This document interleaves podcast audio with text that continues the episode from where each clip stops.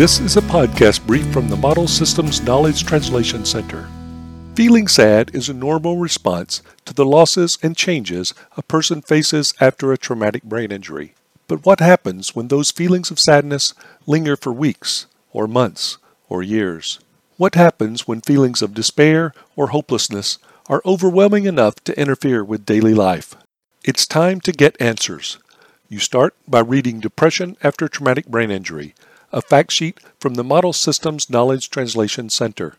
This fact sheet helps you identify the symptoms of depression as well as find answers to your questions about the causes of depression, what can be done, and how to find help.